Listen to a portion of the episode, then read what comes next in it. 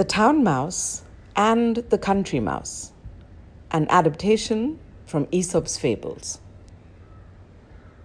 I don't mind admitting that I'm a simple sort of mouse. I live inside a nice, cozy log by the side of a field. My needs are not great. A few sunflower seeds or wheat stalks will do me for a meal. For a special treat, the farmer sometimes leaves me some crumbs of bread and cheese from his lunch. And when I'm thirsty, I drink from the bubbling stream.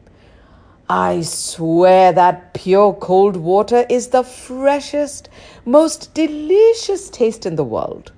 Finer than champagne, even. And I don't just mean that as a boast or a figure of speech. I've tried champagne once, so I know what I'm talking about.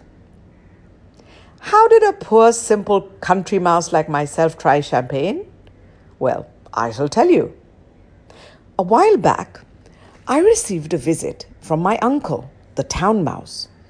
Everyone in my family knows that Uncle Town Mouse is very rich and successful. He lives in a big, smart house in the city. It was, of course, an honor that he should come and stay with me for a weekend, away from his business. But to tell you the truth, I felt a little bit nervous. What would he make of my humble abode and my simple tastes? Well, of course, he was very nice and polite. Charming, simply charming, he said as I showed him around my log. When I put some crumbs of cheddar cheese before his supper, before him for his supper, he exclaimed, "Just the ticket! Exactly what I wanted. Thank you, dear nephew, for taking such good care of me. At night, he slept in my spare bed in the hedgerow, and in the morning, when I asked him how he had slept, he said, Splendid! Just splendidly! This clear country air of yours is so restful. In fact, he was so full of praise for my country lifestyle that I asked him if he was planning to retire in the country.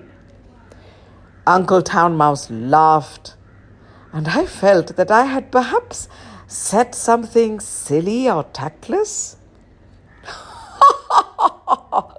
My dear nephew, he said, the countryside is all very well for a rest, but the town is the place to live if you appreciate gourmet food, fine wine, and by the way, the most stylish and elegant lady mice. Why, I thank you for your hospitality, but I would die of boredom if I ever had to live your life for more than a weekend. I was very impressed by my uncle's words, and I could not stop thinking about the attractions of the city that he had described.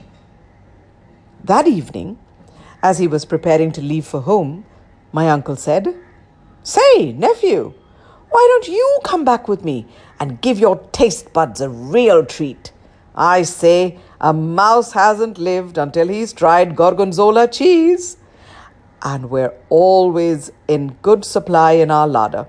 Not to mention the Ardennes pâté, avocado pears with French dressing, chicken vol au vent, mushroom à la grecque, and grilled Mediterranean vegetables. Ooh, I can't wait. Come, come, come. We'll have a feast. And after that, we'll call on some pretty friends of mine. When he put it like that, I couldn't resist. And so that very evening, I travelled with my uncle to his house in the city. When I first set eyes on uncle's house, I was truly impressed.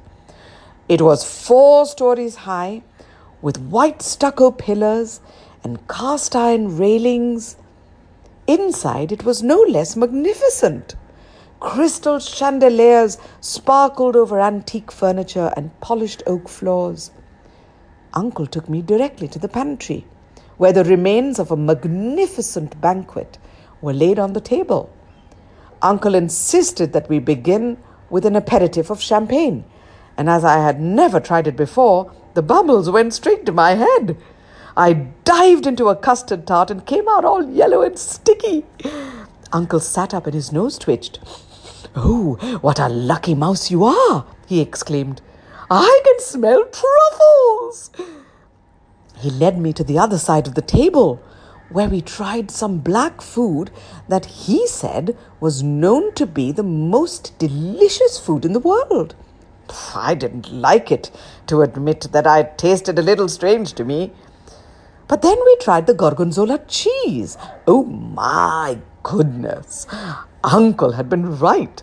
I hadn't lived until I had tried this wonderful cheese. I didn't like to be vulgar, but I gobbled up a large chunk in a flash.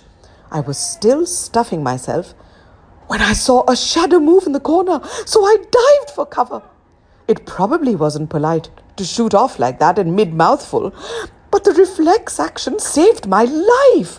For the very next moment, a terrible cat pounced on where I had been sitting and eating my fill. Uncle and I scurried across the table, and the cat followed, smashing glasses and knocking over jugs and vases. We both jumped off the edge of the table and landed on the ground. But then a maid came in with a broom and was beating the floor with a broom, trying to smash us both. We made it to a hole in the skirting board, but only just. We both were within half an inch of being beaten to death. Wow, that was a close shave, Uncle said. Exciting or what? My heart was pounding, and I had to regain my breath before I could say, Yes, but a little too exciting for a poor country mouse, I'm afraid. I thank you for your hospitality, but I must be off home now. And that's the story of how I learned that other people's lives are rarely quite as attractive as they sometimes make them appear to be. Thank you.